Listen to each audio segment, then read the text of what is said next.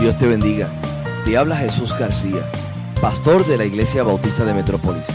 A continuación, escucharás una palabra que sabemos, afirmamos y declaramos será de bendición para tu vida. Así que escúchala, recíbela y compártela con otros. Muchas bendiciones.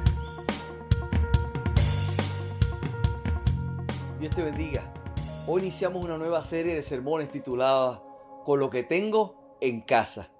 Y veremos cómo Dios usa instrumentos débiles para alcanzar grandes resultados. Hoy hablaremos de una mujer que encontró ayuda y esperanza en medio de su vacío. Y seguramente tú también puedes. Ella aprendió esta verdad y escuche bien. Tienes más de lo que piensas cuando ofreces lo poco que tienes. Tienes más de lo que piensas cuando ofreces lo poco que tienes. Te invito a leer juntamente conmigo en el libro de Segunda de Reyes, que está en el Antiguo Testamento, capítulo 4, versos del 1 al 7. Segunda de Reyes, capítulo 4, versos del 1 al 7. El aceite de la viuda. Una mujer, de la mujer de los hijos de los profetas, clamó a Eliseo diciendo, Tu siervo mi marido ha muerto, y tú sabes que tu siervo era temeroso de Jehová y ha venido el acreedor para tomarse dos hijos míos por siervos. Y Eliseo le dijo, ¿qué te haré yo? Declárame qué tienes en casa. Y ella dijo, tu sierva ninguna cosa tiene en casa, sino una vasija de aceite. Él le dijo, ve y pide para ti vasijas prestadas de todos tus vecinos, vasijas vacías, no pocas. Entra luego y enciérrate tú y tus hijos, y echa en todas las vasijas, y cuando una esté llena, por la parte. Y se fue la mujer y cerró la puerta encerrándose ella y sus hijos. Y ellos le traían las vasijas y ella le echaba del aceite. Cuando las vasijas estuvieron llenas, dijo a un hijo suyo, tráeme aún otras vasijas. Y él dijo, no hay más vasijas. Entonces cesó el aceite. Vino ella luego y lo contó el varón de Dios, el cual dijo, ve y vende el aceite y paga a tus acreedores, y tú y tus hijos vivid de lo que quede.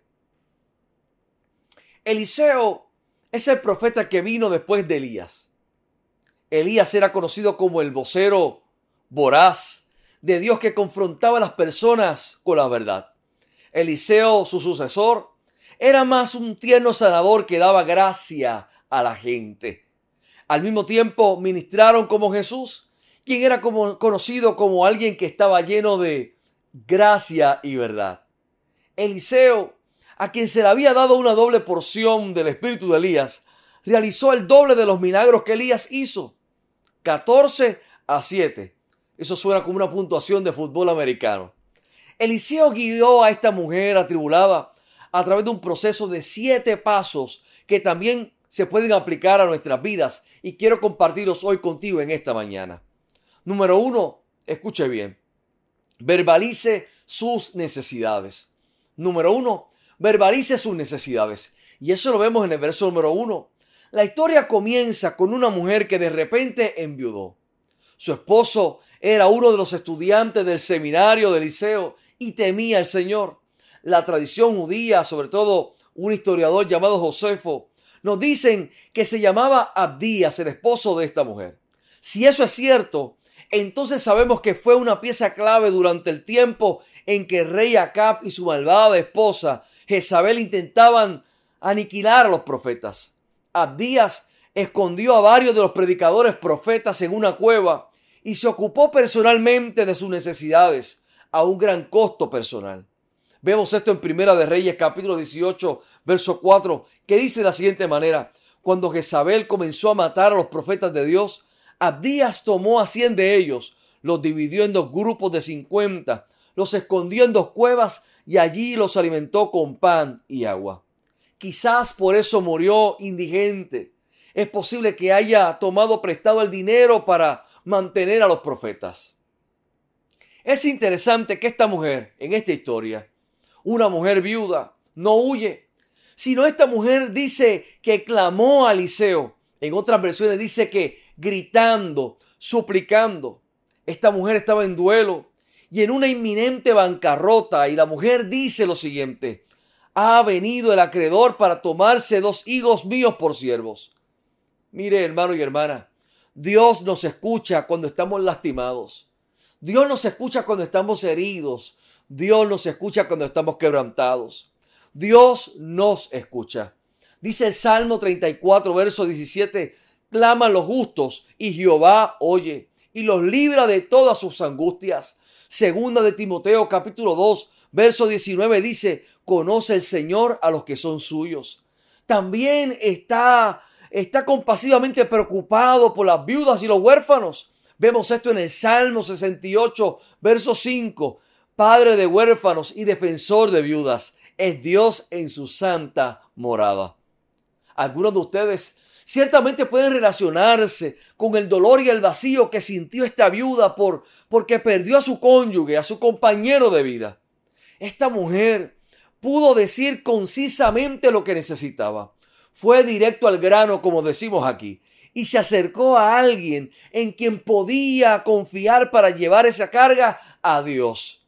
Esta mujer no habla mal del acreedor, ni le echa la culpa a sus circunstancias, ni le enseña el puño a Dios. De hecho, es interesante, óigame bien, observar en este relato que no se consideraba al acreedor como el villano por esa acción, ya que en aquellos tiempos era costumbre, era parte del contexto de la costumbre, era parte de la costumbre aceptada esclavizar por un tiempo a las personas para que pagaran sus deudas.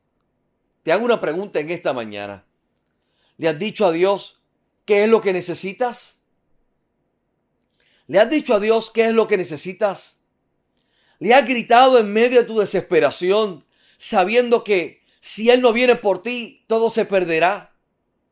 Vuelvo a repetirlo, lo vuelvo a decir. Tienes más de lo que piensas cuando ofreces lo poco que tienes. Lo segundo que veo en este pasaje bíblico es lo siguiente. Admita su vacío. Y eso lo vemos en el verso número 12, en la primera parte. Eliseo escucha su lamento, escucha el lamento de esta mujer y luego hace dos preguntas. La primera es, ¿qué debo hacer por ti? Y la segunda es, ¿qué tienes en la casa?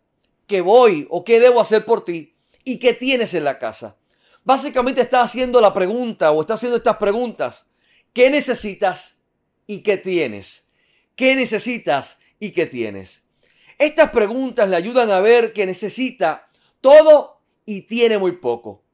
La primera parte de la respuesta de la viuda revela cuán vacía está realmente.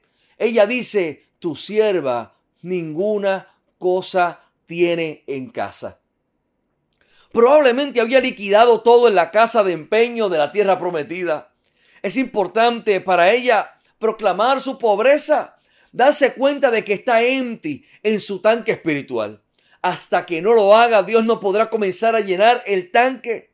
Amigo, amiga, hermano y hermana, tal vez no has, no has estado experimentando mucho de Dios últimamente, precisamente porque estás demasiado lleno de ti mismo, de ti misma o del pecado, o de los pasatiempos, o de las actividades, o de las posesiones. Esta mujer estaba vacía y lo admitió. Harás lo mismo. Y vuelvo a decir lo siguiente, tienes más de lo que piensas cuando ofreces lo poco que tienes. Lo tercero que veo en el pasaje también está en el verso número 12, la segunda parte. Y me encanta la siguiente parte de su respuesta. Ella le dijo a Elías, que no tenía nada en absoluto y luego recuerda que tiene un poco de algo, excepto una vasija de aceite, dice esta mujer. Esta palabra para vasija o la palabra eh, vasija también puede ser un frasco. Y sabe, un frasco de aceite era una mercancía costosa que se comerciaba libremente. En Juan capítulo 12, versos del 3 al 5, leemos de María que tomó un frasco de aceite y la derramó sobre los pies de Jesús.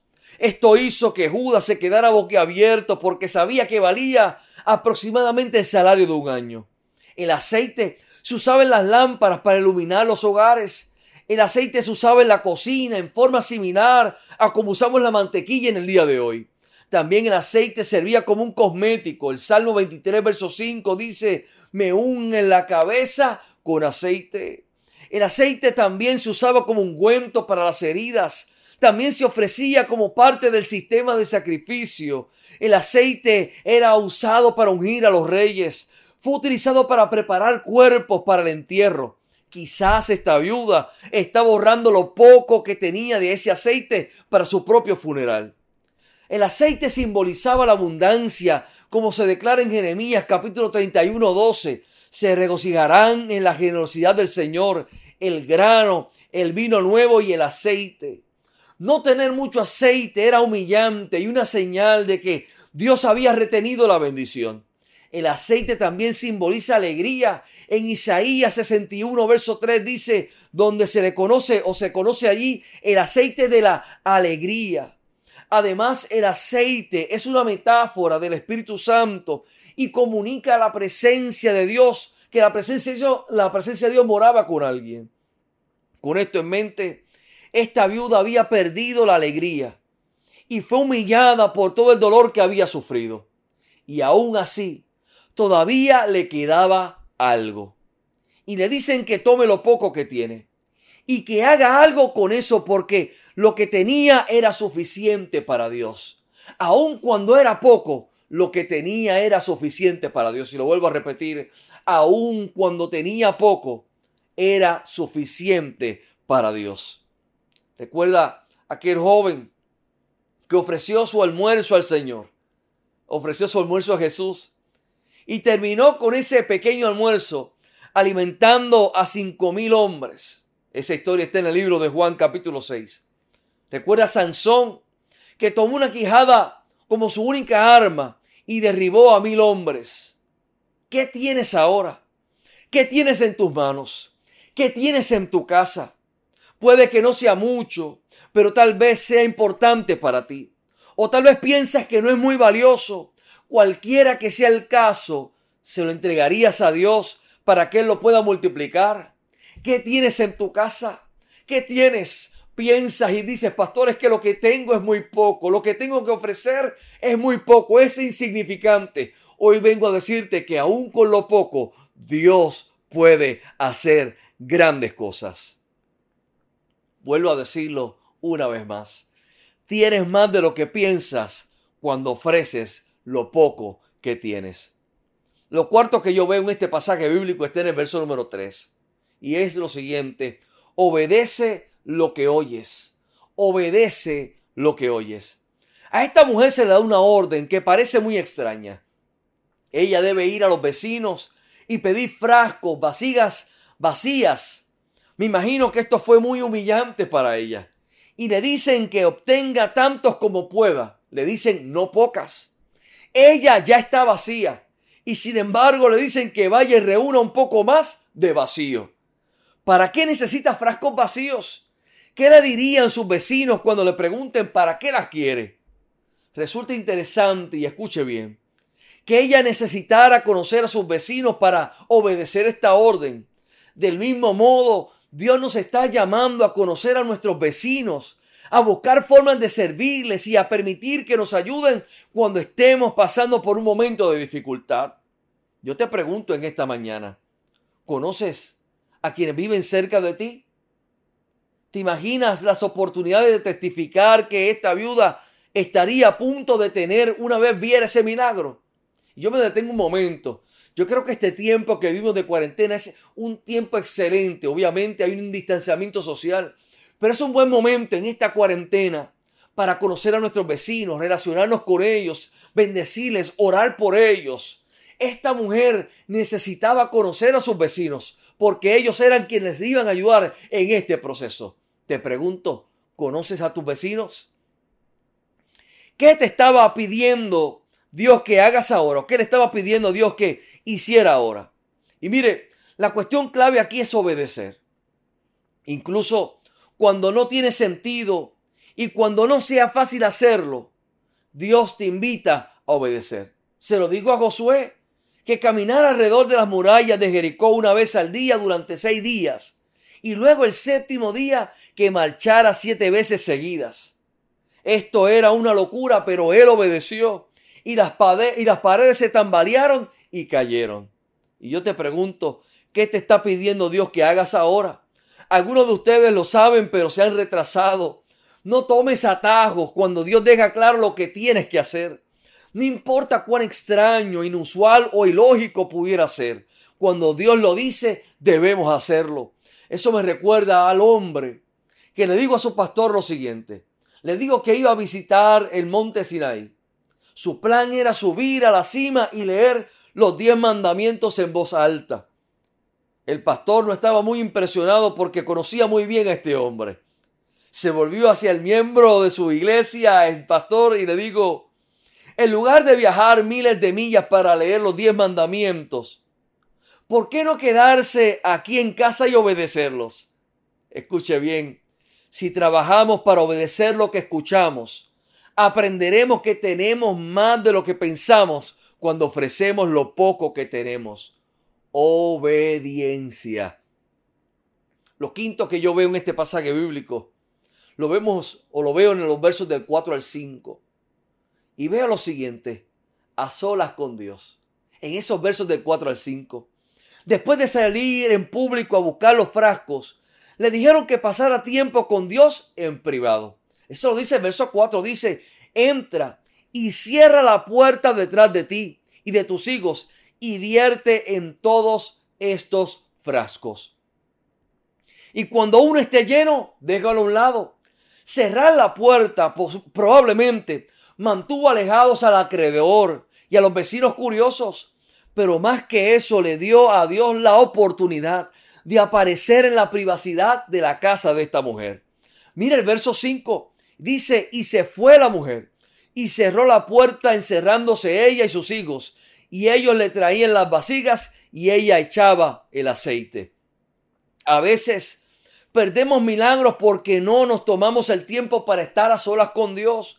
El Salmo 46, verso 10 dice, estad quietos y conoced que yo soy Dios. Te pregunto en esta hora, ¿estás tomando un tiempo a solas con Dios a diario, aunque sea breve?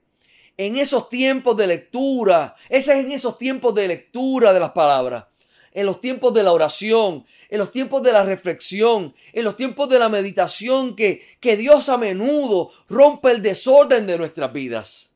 Recuerde, hermano y hermana, tienes más de lo que piensas cuando ofreces lo poco que tienes. Lo sexto que veo aquí en este pasaje bíblico precisamente está en el verso número 6. Y es lo siguiente, haga espacio para las bendiciones.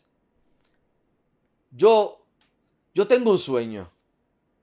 Mi sueño es entrar a algún lugar y que me reciban con un vaso lleno de malta. Y que luego de tomarme esa malta me digan, ¿quieres que te llene el vaso nuevamente? Ese sería un sueño ideal para mí. Entonces aquí hay una pregunta. ¿Podrían llenar mi vaso si ya está lleno? Seguro que no. Mientras la viuda seguía vertiendo, sus hijos seguían trayendo frascos para llenar. El verso 6 dice, cuando los vasos estaban llenos, ella le dijo a su hijo, tráeme aún otras vasijas. Y él dijo, no hay más vasijas. Entonces cesó el aceite. Hagamos algunas observaciones de este pasaje bíblico, de este verso 6. El tamaño de su bendición estaba directamente relacionado con la obediente que había sido al obtener los frascos. La obediencia lleva a las bendiciones. La capacidad de Dios de proveer siempre excede nuestra capacidad de recibir. No había límite para la cantidad de aceite. El único límite era el número de recipientes vacíos. Dios usó lo que ella tenía, un poco de aceite, para proporcionar lo que ella no tenía, mucho aceite. Dios usó lo que ella tenía, lo vuelvo a repetir, un poco de aceite, para proporcionar lo que ella no tenía, mucho aceite. Mire, Dios derrama sus bendiciones cuando estamos dispuestos a derramar lo que tenemos primero. Debemos estar vacíos para que Dios nos llene. Mientras los niños siguieran trayendo, mientras los hijos de esta mujer siguieran trayendo, Dios seguía bendiciendo. O como alguien dijo, dijo lo siguiente, cuando la fe no pidió más, Dios no trabajó más. Jesús lo dijo de la siguiente manera en Mateo 9, 29. Conforme a vuestra fe, o sea hecho. Cuenta una historia sobre una niña que fue con su madre a una antigua tienda de campo. Después que su madre pagó por sus compras, el empleado invitó a la niña a servirse un puñado de dulces. La niña se contuvo y solo esperó. El empleado se sorprendió y preguntó, ¿qué pasa? ¿No te gustan los dulces? La niña sonrió y asintió, por lo que el empleado metió la mano en el frasco y dejó caer una generosa porción en una bolsa. Cuando salieron de la tienda, su madre le preguntó por qué no había tomado los dulces cuando el empleado le ofreció algunos. Revelando su sabiduría, la hija respondió, porque su mano era más grande que la mía. Hermano y hermana, el tamaño de tu fe limita lo que Dios quiere hacer en tu vida. Tienes más de lo que piensas cuando ofreces lo poco que tienes. Por último, veo algo más en este pasaje bíblico, es en el verso 7. Y es lo siguiente, da lo que Dios te ha dado. Da lo que Dios te ha dado. O como lo hemos dicho en, en otros momentos, somos bendecidos para bendecir. Observe cómo esta asombrosa narración termina en este verso 7. Vino ella luego y lo contó al varón de Dios, el cual dijo, ve y vende el aceite y paga tus acreedores. Y tú y tus hijos vivid de lo que puede, de lo que quede. Y aquí vemos algunos principios básicos importantes. En su marcha pudo compartir las buenas noticias de la provisión de Dios. Estamos llamados a ir también con el Evangelio. Hagamos todo lo posible para traer más frascos vacíos a Cristo. Sí, aún en medio de este tiempo que vivimos, hagamos todo lo posible para traer más frascos vacíos a Cristo.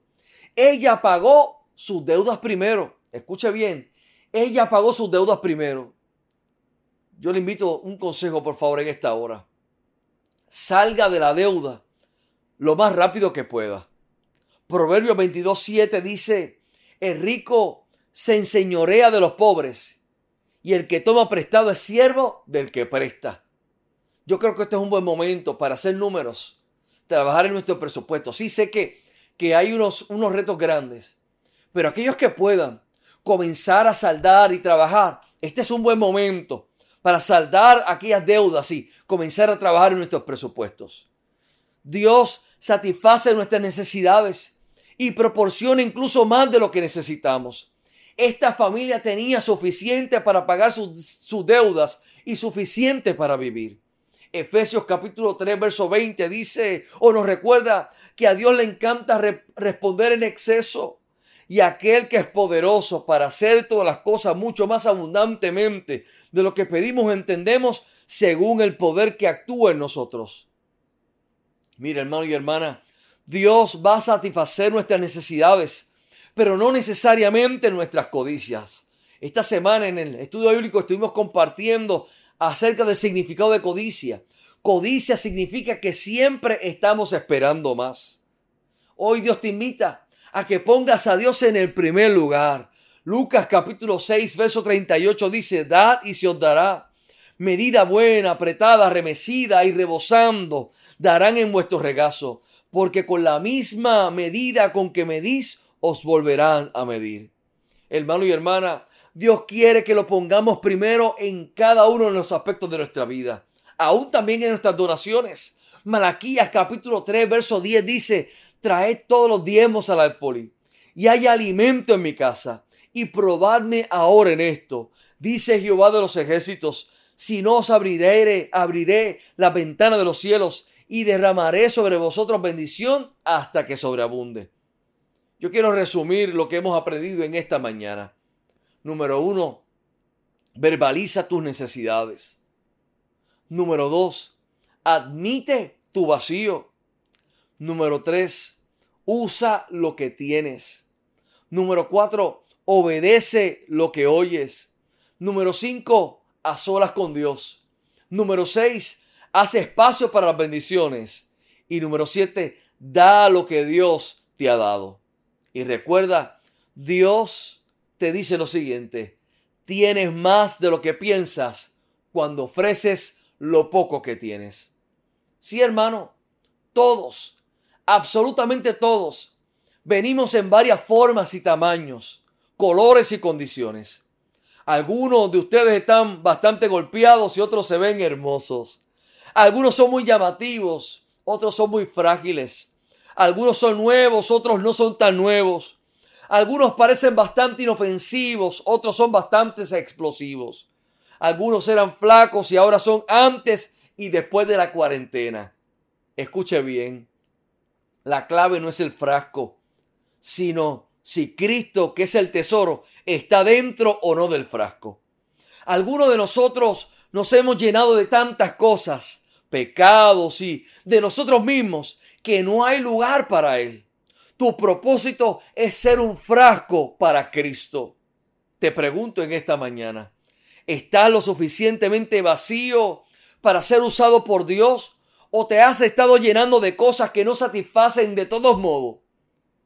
¿Te sientes vacío, agotado y perdido? Si no has puesto tu fe en Jesús, Satanás vendrá por ti. Él quiere llevarte a ti y a tu familia. La única salida es a través de aquel que pagó su deuda. Estamos estropeados, rayados y rotos. Escuche bien, hermano y hermana. Dios no está buscando recipientes perfectos, pero está buscando los vacíos.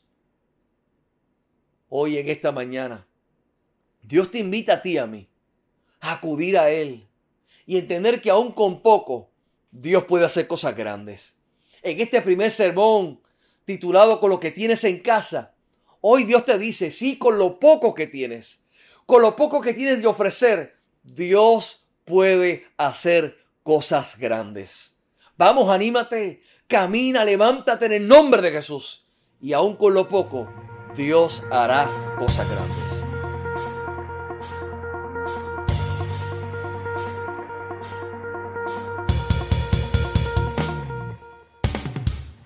Esperamos que este sermón sea de bendición para tu vida. Si no tienes un lugar donde congregarte, te invitamos a que hagas de la Iglesia Bautista de Metrópolis tu iglesia. Nuestro lema es, entramos para adorar, salimos para servir. Para mayor información, 787-750-8021. Dios te bendiga.